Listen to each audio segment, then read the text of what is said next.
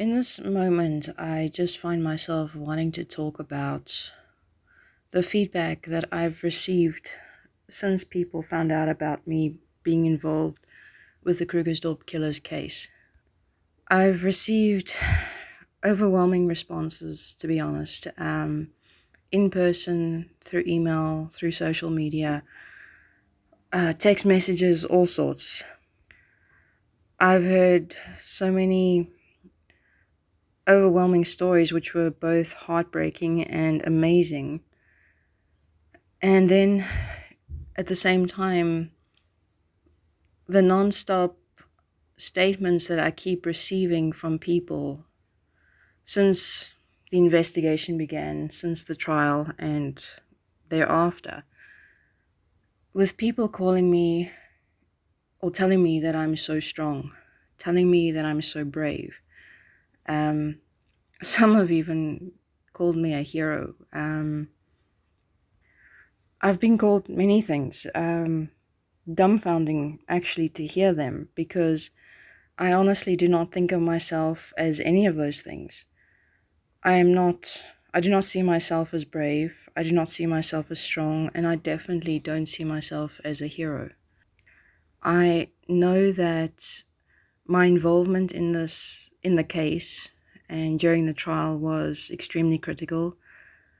Even the investigators and the head prosecutor told me themselves in person that if it wasn't for me, they would never have tied up all of these crimes.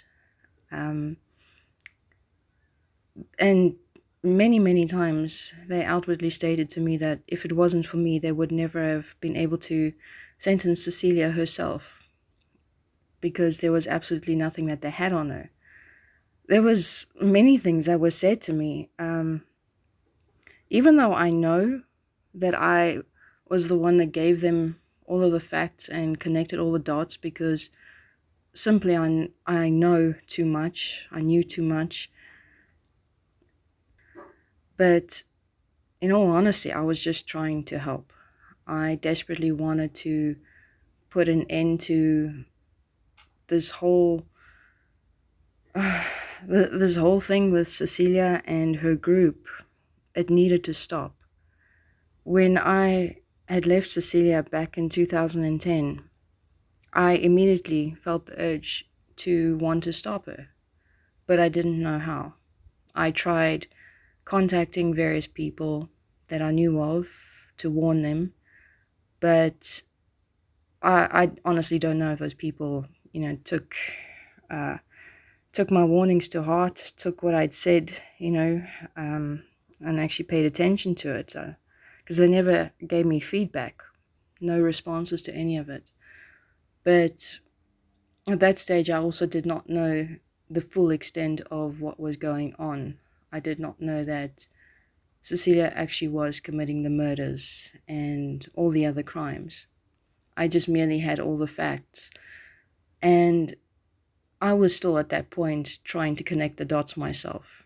I had a humongous mind map, more than an encyclopedia full of facts and information that I had witnessed and seen and knew of firsthand.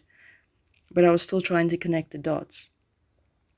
And only once the investigation began, those dots very, very quickly connected, because I had, like I said, all the facts.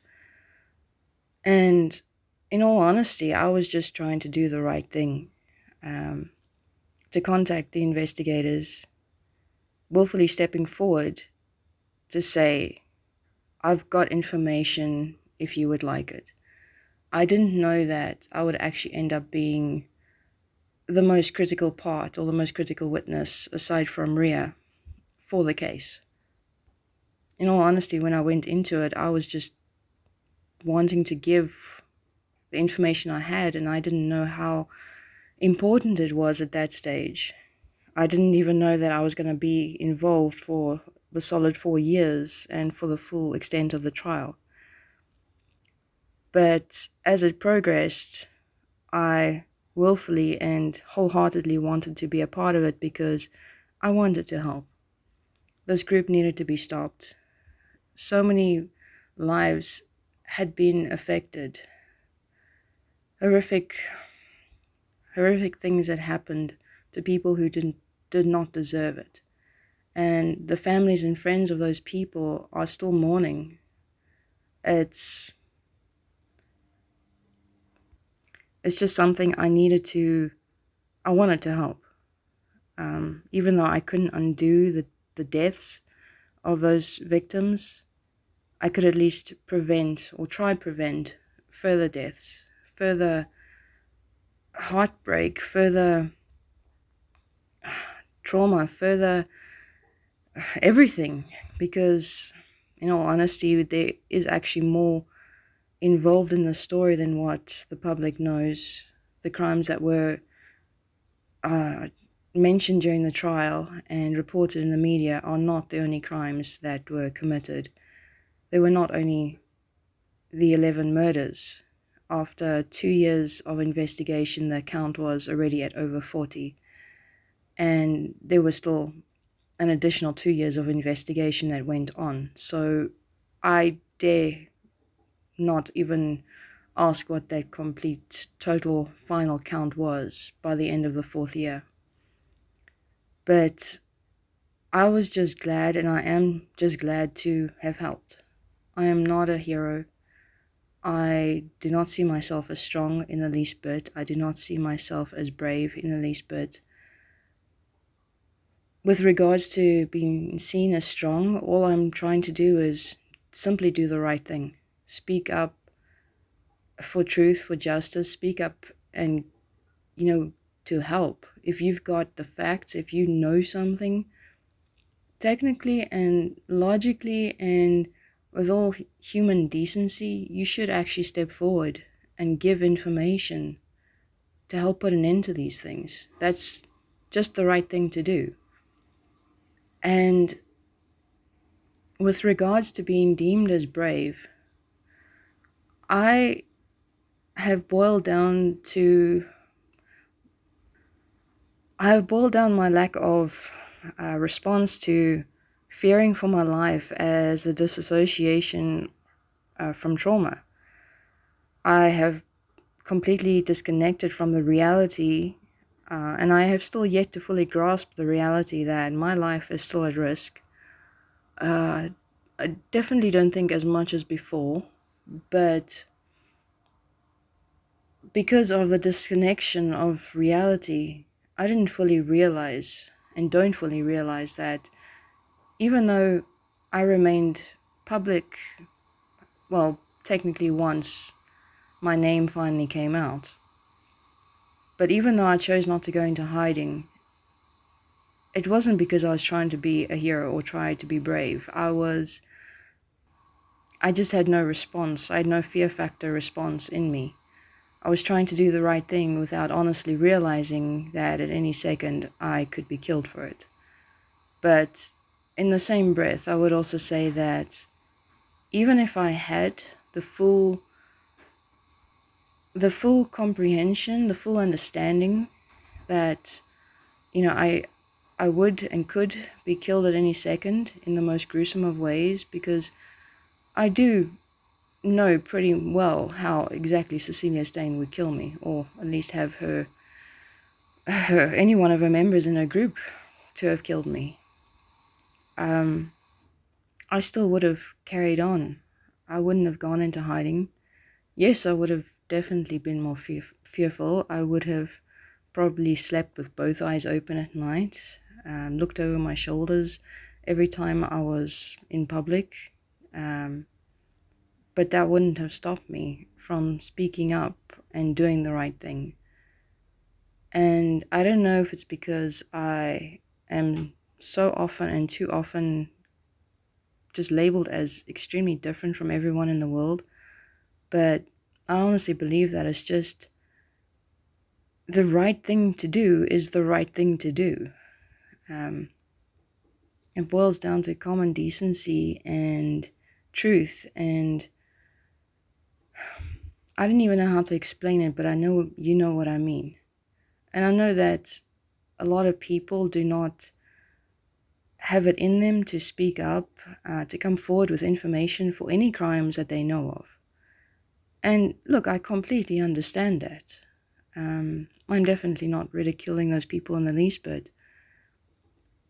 But my one thought is, at least send the information anonymously. Don't withhold what you know, because then these people that are committing whatever crimes, hurting so many others, it's just going to carry on.